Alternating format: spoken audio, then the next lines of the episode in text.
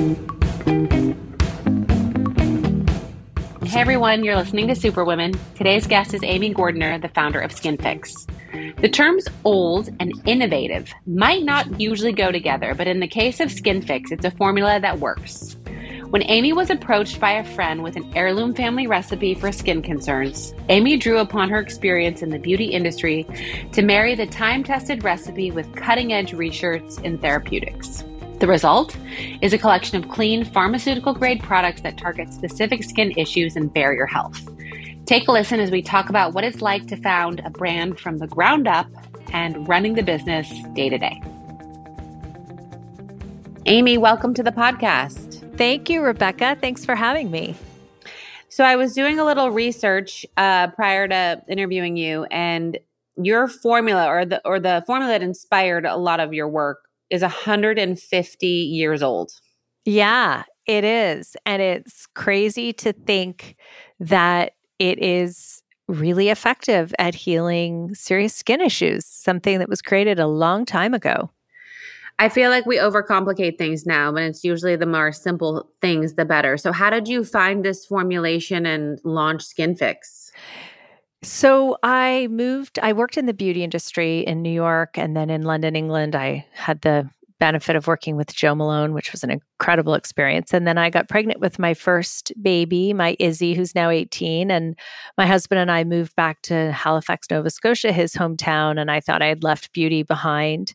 And um, I ended up meeting this woman who had an incredible family recipe that she had been making privately in her home and selling privately. And she was looking for some help and knew that I had worked in beauty. So I met with her and was helping her sort of create a marketing plan and raise some money. And she looked at me one day and said, You know, you and I share the same vision. You should buy my company. Um, and I loved her formula because it had a lot of active ingredients at a very high level. When her great great grandfather had created it in England, he was really just trying to create something that worked, which I know sounds obvious, but is not always the case in beauty. Um, so he had loaded it up with a lot of active ingredients that were actually pharmaceutical grade actives. And then over the decades, the family had been making it privately.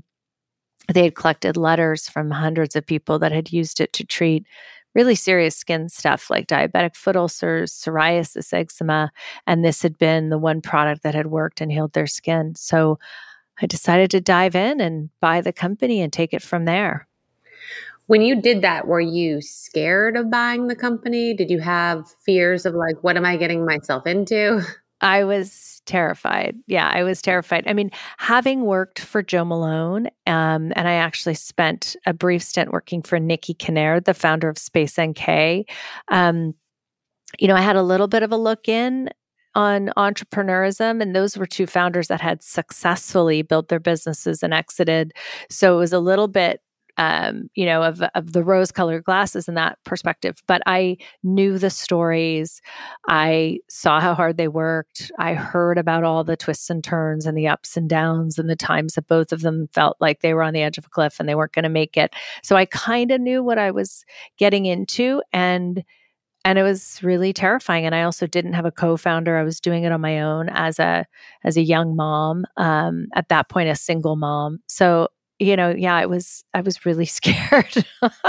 and rightly so, very honestly. 100% rightly so. Um, were you shocked at the complications that emerged?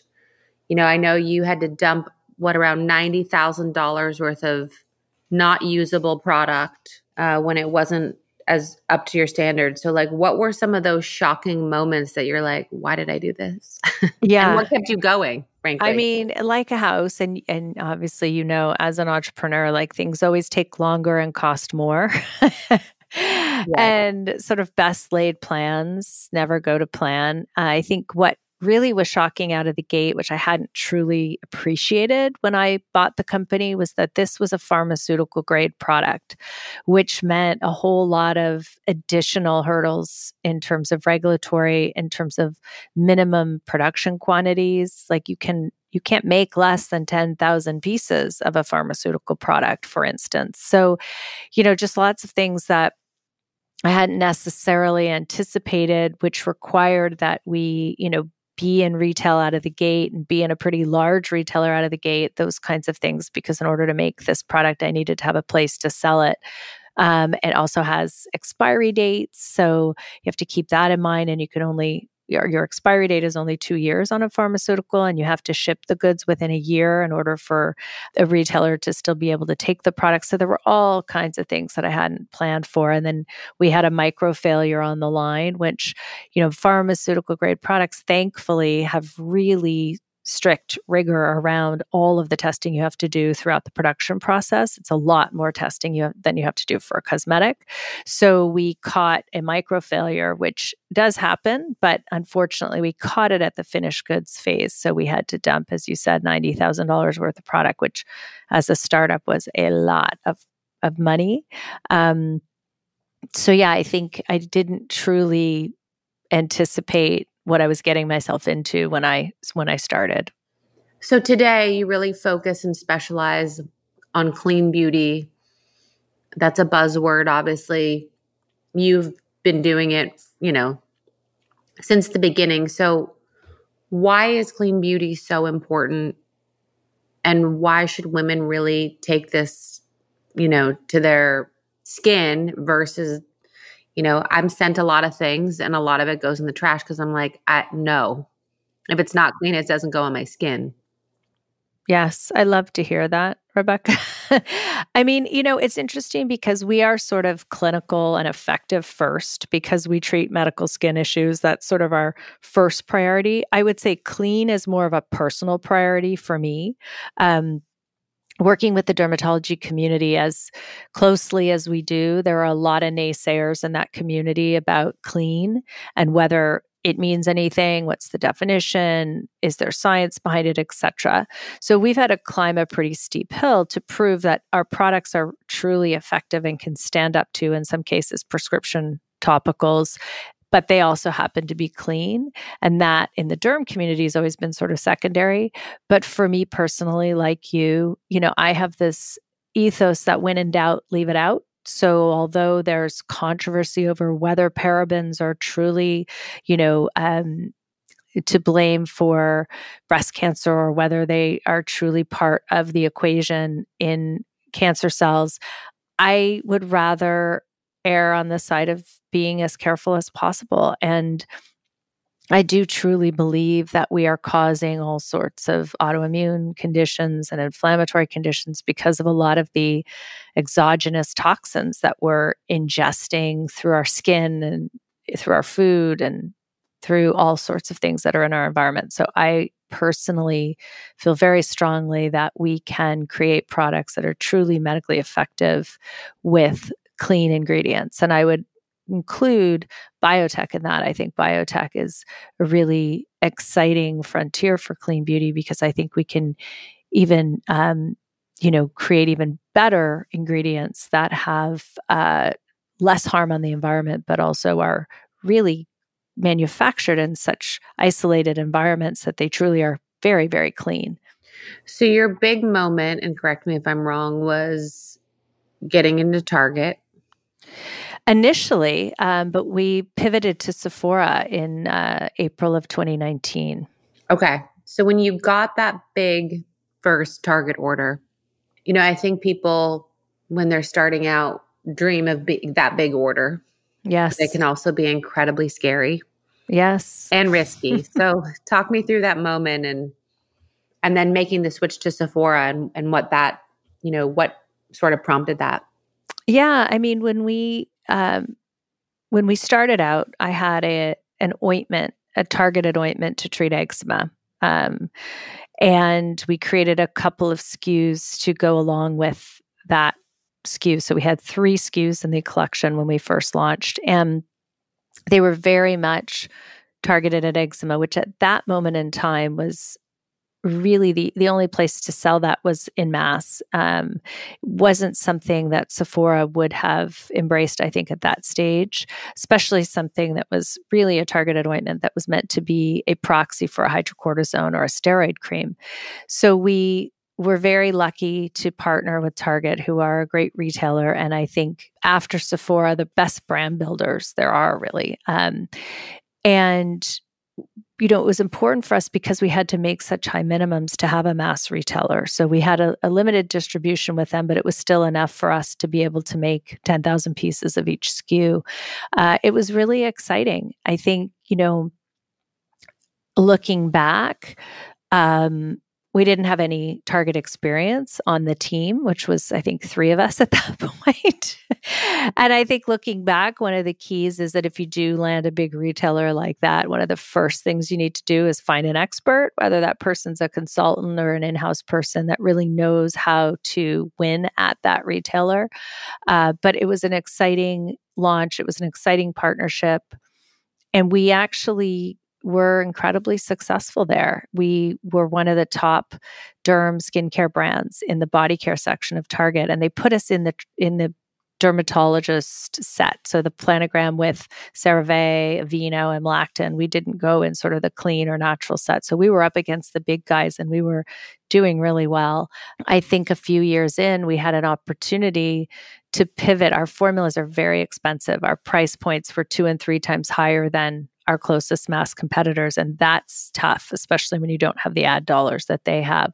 So when we had an opportunity to pivot and go to Sephora, uh, as clean and clinical were becoming more important to Sephora, that made a lot of sense for our brand. And it was really a, the best decision I think that we made. It was it was risky. You know, we exited, we uh, repackaged, and we relaunched with Sephora, but it was the right decision. And the brand has just gone from strength to strength at Sephora.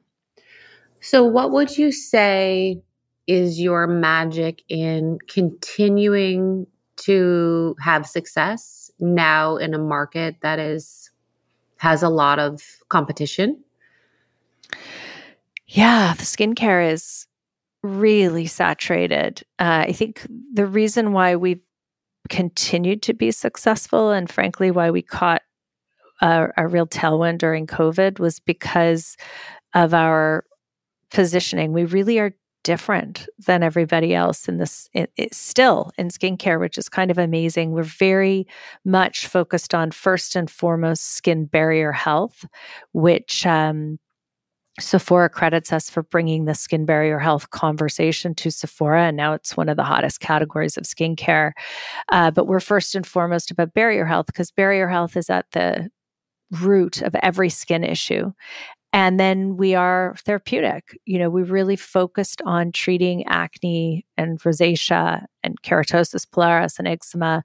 And I, I think we're extremely unique in a Sephora environment because of that focus. And then we work closely with the dermatology community to do a lot of clinicals on our products and have uh, the proof that they actually work in a clinical setting. So I think that just um, sort of really carves out a space for us in in the market in general but in Sephora in particular that is extremely unique. And there's an increasing interest among the Sephora client for products that are truly therapeutic that are really treating targeted concerns. They're seeing search terms that are really specific um, TikTok hashtags that are very specific, people really wanting to talk about their skin issues and to find solutions on their journey. So, a brand like SkinFix is just perfectly positioned, I think, at this time. And would you say that what got you up and wanted and made you want to, you know, buy this business is the same reasons why you do it every day today, or has that changed as the business has grown and shifted? That's such a good question. It's absolutely the same as it was eight years ago, which is kind of amazing. You know, I was interested in the brand because of those testimonials and because of the fact that this clean product was truly as effective as a prescription topical or a steroid. And this idea that clean could truly be clinical and medical was what interested me eight years ago before that was really a thing, before clean clinical was really a thing. I truly believed that just because an ingredient was clean did not mean it wasn't effective. And I had this you know burning desire to prove that and to prove that in the medical community and so i think today that continues to inspire me and the team we get testimonials on a daily basis from people who have had some really tough battles with skin issues who find SkinFix and it's cleared up their condition and it's really sounds grandiose, but it's really changed their lives. It's given them back a quality of life. It's given them back their sleep. It's given them back their confidence. Um, and I think that is very much what inspires us every day. And we feel as a team of people that topicals can truly do a lot to help skin issues and do a lot more than uh, we have historically seen because I don't think people have had the same ethos that we have in terms of how they formulate. We really use the best and latest technology, but we use it at its active level to make sure that we're delivering and we're not just sprinkling in an ingredient to make a marketing claim. So I think, you know, our our ethos, our moral imperative, our DNA is is exactly the same as it was when we began. And uh, you know, we were way ahead of the market and it took us a lot of time to really get uh, traction and and and for people to understand why we were different and why we existed. And now I think we're being embraced as a brand that truly delivers on our promise.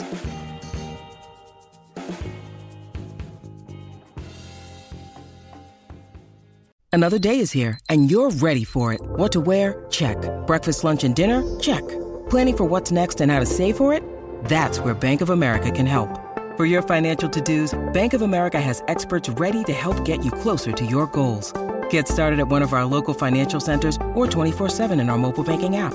Find a location near you at bankofamerica.com slash talk to us. What would you like the power to do? Mobile banking requires downloading the app and is only available for select devices. Message and data rates may apply. Bank of America and a member FDIC. When you need mealtime inspiration, it's worth shopping Kroger, where you'll find over 30,000 mouthwatering choices that excite your inner foodie. And no matter what tasty choice you make, you'll enjoy our everyday low prices, plus extra ways to save, like digital coupons worth over $600 each week. You can also save up to $1 off per gallon at the pump with fuel points. More savings and more inspiring flavors make shopping Kroger worth it every time. Kroger, fresh for everyone. Fuel restrictions apply.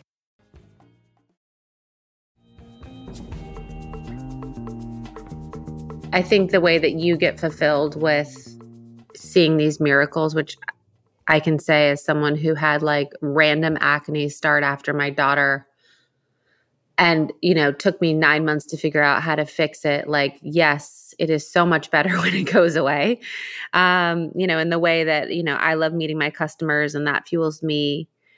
Where do you where do you see yourself taking the brand to continue to fuel your passion and, and your desire to expand this? You know, I think we're really just, we've just at the tip of the iceberg for SkinFix. I think there is so much more we can do within our partnership with Sephora in particular. You know, we're really meeting a need for the Sephora client, and we are fulfilling a gap in the current skincare portfolio, truly being the experts in therapeutic skincare and truly being the experts in barrier health and bringing solutions that have been created in concert with dermatologists and that have been you know really clinically proven. So i think um, we've just got so much more room to grow in that environment. I think it's interesting to see a brand like ours do so well in sephora because we are so sort of focused on barrier health and therapeutic skincare and problem solution. We don't chase the trends. We don't just have a retinol serum because it was trendy or a vitamin C serum because it's on trend. We really focus on specific skin issues and, and barrier health. So I think we've got a lot of room to continue to grow in Sephora. I don't think we've done a great job of telling our story. And I don't think people really understand what our story is. So I think that is a huge opportunity for us as a brand. We just brought on a new president this year and a new CMO who starts in a couple weeks and I'm really excited to see what they can do with the brand in terms of just telling people what we stand for and where we come from and why we exist. So I think we've got a lot of growing to do. So talk to me about that process of you know, turning the reins to others um, that can be really hard. It can also be really liberating. So we went through that. or both hard and liberating at the same time as, yeah. as, you went about that search what made you go okay now it's time you know and, and what do you find yourself doing now that these people are in place I mean, I am not a people manager. That is my Achilles heel. And you've always known that, or you had it slam in your face? I've always sort of known it. but when you run your own company and you therefore get put in this position of CEO, which, you know, is just by default because I'm the founder. So I also become the CEO and, you know, in a small company. But I always knew that was not my my strength. I am more of the sort of visionary. Um, I'm a big picture thinker and I can work alongside people really well. I think I'm very collaborative. I think I'm a good colleague. I also think I'm a good employee, but I'm not a good manager. So it um, you know, to bring someone in at that level who really had the experience we needed in beauty and someone who had done it before, we really needed to bring on a private equity investor, which we did last October. And that was one of the first priorities for me was to find somebody who could be sort of my partner, if you will, almost my co-founder you know that person who's a really good people manager who's very good at operationally running the business who's worked with sephora that was key who's successfully scaled a business with sephora. And um, so for me you know it was it was a long time in coming and I was very excited to bring that person on. That said, we took our time.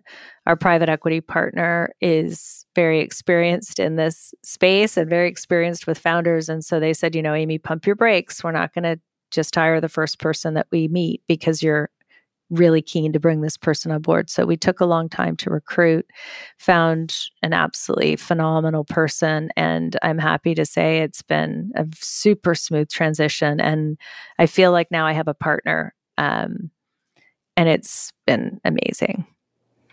So, how do you spend your time now? Where did that free you up? And and I'll just share, like you know, pre my last child, right before maternity leave, you know, had 18 direct reports. oh we went down to one. And when I got back, we were everyone was like, "Oh, let's keep this going. It's it's working out." And I went through an identity crisis and it took me 5 months to be like, "Oh my gosh. I have so much time on my hands. What could I do now?" And it was, you know, it was this weird very much a low low to then launch the podcast, launch Female Founder Collective. So I'm curious how you've navigated that change? Yeah, I mean, it's it's a very anomalous eh, situation to mine. I mean, I had 14 direct reports going into the fundraise, and you just it's chaos, as you know. We had no head of marketing, so I was also the de facto head of marketing, and nothing was done well. Everybody, you know, was sort of shoot from the hip we were very last minute disorganized. We managed to get things done, but not in a way that was sustainable for people. Um, and uh, so now I have two direct, well, I have three, I guess. I have an EA now, which has also been life changing. Erica's been life changing. Um, that was a new addition post fundraise as well. And then our um, new president. Uh, and I have product development reporting to me. And so I think it's still early days because the president started in September and we've spent a lot of time together just to onboard her. We had an all company offsite. We've been out to San Francisco to meet to Sephora, been over to the UK for the Sephora UK launch. So we've been doing a lot and we've been very, very busy. But I see that over the next few months, um, it's going to just be a massive change to my daily schedule. And I don't have the sort of 15 hours of back to back meetings that I had prior to now. Um, I've got big windows and big chunks of time. So I'm excited to spend that time on innovation because I think there's so much in the pipe that is so many things we want to do in innovation and also spend a lot of time in the dermatology community. I love going to conferences and really digging in and understanding the science and really getting to know um, the derms and and sort of what they're working on. We're doing a lot of clinical trials with some of our derm partners. So there's going to be plenty to do. Also, playing the founder role, you know, as you were saying, you, you, your podcast and the Female Founder Collective, doing things that I can uniquely do in the space that um, telling our story, um, you know, explaining why we do what we do and how we do what we do, I think is uh, something that the team would like me to to do more of. So hopefully I'll be really busy and can justify my existence. but so far, I love it. It's just, yeah, it's been a huge change of pace and perspective. Yeah. I think sometimes it can be scary and then it becomes an opportunity to learn new things, do new things, and grow. I think, Ellie, I don't know how you feel about this, but in my industry, it's like if you don't if you're not designing every day and it's not your exact like you decided every detail you know people question well why do i buy that? You know and it's like well i have a team now and we do it together and you know but there shouldn't even have to be the justification but i find myself doing that you know? I think that's I don't, you know, I don't know, Rebecca, if it's a uniquely female thing, but I seem to have this conversation with most of my female friends about this idea that we're not worthy unless we're doing. You know, it's, we're not worthy in just our being, so to speak. And I talk to my daughter about this all the time because I, I, for whatever reason, I have that need to justify my existence by constantly doing and being really, really busy every minute of the day. And I have a lot of friends that feel the same. And I think that is, it's so important for us to understand that that's not necessary, you know, and that it's okay to have windows of time in the day where maybe we can actually just explore something that is is tangential to what we're doing that might inform what we're doing and maybe you know catch up on the news or go for a walk or just be for a minute. Actually go out and grab a salad at lunch. Like i just think as women and as entrepreneurs we're just go go go. The pace is so crazy that the minute you have those breathers we feel guilty about it. And i don't i don't know why because you know it's crazy to think we should be on high octane and hyper vigilant for 18 hours a day. It's not sustainable. It's not healthy. It's not good for the business you know it's it's an illness. And you know right now i'm 7 months pregnant and i'm forcing myself to slow down and then i feel guilty for slowing down and then i'm like why are you going harder? You know and it's like no one's telling me this. It's an internal dialogue that i'm like what is wrong with us? You know? Well congrats on the babe. I did hear you were pregnant. That's so exciting.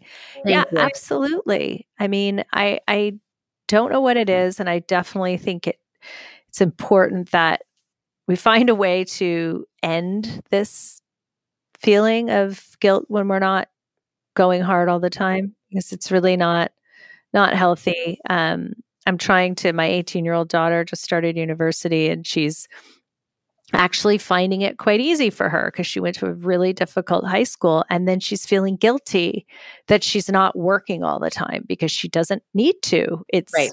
you know she's taking courses she actually loves it comes easy to her and she's like but mom and i'm like but is just enjoy relax you're 18 you know go to lunch have friends over for dinner have fun enjoy montreal like why do we have to feel guilty if things aren't hard all the time I know. I wish I could pinpoint the moment that that happens to us because I don't remember it being taught in school. I never remember anyone saying that. But here we are, two women who know a lot of other women who feel the same way. And it's just like, when did that, you know, when did it get programmed into us, you know? Yeah. And I don't know if it's women only, but I do feel like it is something we uh, feel more, maybe that's what I've observed, but I don't I don't know why. Um, and it's unfortunate. It really is. Agreed. So, what is next and or exciting to you? Are you launching anything new that everyone should immediately go to Sephora and buy? always, right? We're yes. always we're always launching something new. We do have a couple of really exciting new launches in barrier health in the first half of the year. We have a serum we're launching in January, and then an eye cream in uh, March. And you know, for us, barrier health is really the core of what we do. And I think often people, when they think skin barrier health, they think hydration. They think just sort of repairing the barrier so that your skin is more hydrated, which is the first step and is really important. But with these launches, we've kind of gone a step further and included some really interesting ingredients at very high levels that also help to upregulate things like collagen, elastin, hyaluronic acid in the dermis. So, this idea of sort of first let's repair the barrier let's increase the ceramide production in the in the skin barrier itself to kind of redensify the barrier and and uh, create healthier skin at the surface but then let's go a step deeper and really um, help the skin boost its own natural production of things like hyaluronic acid and and elastin. So we're really excited about that launch. We've got some strong clinical data on both the serum and the eye cream. And um, you know, if you're someone that uses retinol or vitamin C or exfoliating acids, it's a phenomenal duo to help those products not only work better but give you less of the sort of side effects the redness irritation inflammation that can happen from active ingredients so we're excited about first half and then second half we have a phenomenal new acne product that I'm really excited about as well. So lots of innovation in the pipe. That's exciting. Well, if I break out with uh, postpartum acne again, I know who I'm calling. Yeah, absolutely. And I'll send you some of our new serum. It's gorgeous. It's uh, it's really nice. I'm experiencing extreme like turkey neck chest that's my the, my newest like oh 42 yes this is what happens to your chest and neck so that's my well, current that's my current attack mode well listen i'm sure your skin is absolutely gorgeous but i will send you some of our serum because i it's you know really um, I've seen a massive difference in my skin from using it. Our new president started using it, went for a facial, and the esthetician said, What have you done? Like, have you done fillers? What happened? Your skin is so plump and um, firm. So it's definitely making a difference. And I will, I will send you some. I love it. So, two more questions. What would we be surprised to know about you? Um, I am, well, I was a comparative religion major in university. so, as much as I love skincare, I love the science and I really nerd out on it. I was not a science major. I was actually a religion major. So, that's um, not the typical path for a business person. Definitely not. That's a first. I think I haven't heard that before. um, and what is a piece of advice you'd like to pass on that you either learned the hard way or someone gave to you that was valuable? I mean, I think for me, it's really know your strengths and weaknesses. And uh, I think that the journey would probably have been a lot smoother for me if I had had a people manager, a, a person, sort of a partner earlier in the in the business who was really good at handling the people, um, the heart side of the business. Just if I had sort of appreciated my weakness earlier and done something about it, I think it would have been a worthwhile investment. Um, you know, I'm good at certain things and I love to do certain things, but I'm of more value to the company doing those things. And uh, having a partner like our current president, Virginie, has just really made a huge difference. And I wish I had done it a lot sooner. I love that. I think admitting our weaknesses is one of the not to sound cheesy, the strongest things we can do because once you admit it and hire for it, it just goes a lot easier. It really does. It's been a game changer for our company. And uh, I'm just so grateful that we have her on board and that the team is just excited and in a really good place. It's a lot of hard work, as you know, and there are ups and downs and cycles of you know good things that are happening and cycles that are bad things that are happening in the business and so it's really uh, important to make sure that you've got the right team in place to help keep the culture and the energy uh, in a positive place and and uh, yeah keeping everybody happy and we spend a lot of time at work so we all need to feel fulfilled and, and enjoy it. I love it. Well, thank you for your time and your honesty and um, for providing great skincare to so many people. Thank you. Thanks, Rebecca, and best of luck with the babe. Thank you. I can't wait to hear. hear the news. All right. Take okay. care. I just wanted to thank you guys for listening to today's episode. I also want to ask you to rate and review the show wherever you listen to podcasts. I know it's a pain in the butt, but it actually helps with search and algorithm. So if you love this podcast, it is an easy way to get it more visible and out there. I also want you to follow me on Instagram at Rebecca Minkoff, at RM Superwomen, and be sure to check out my book, Fearless The New Rules for Unlocking Creativity, Courage, and Success. Thank you again, and you will hear from me next week.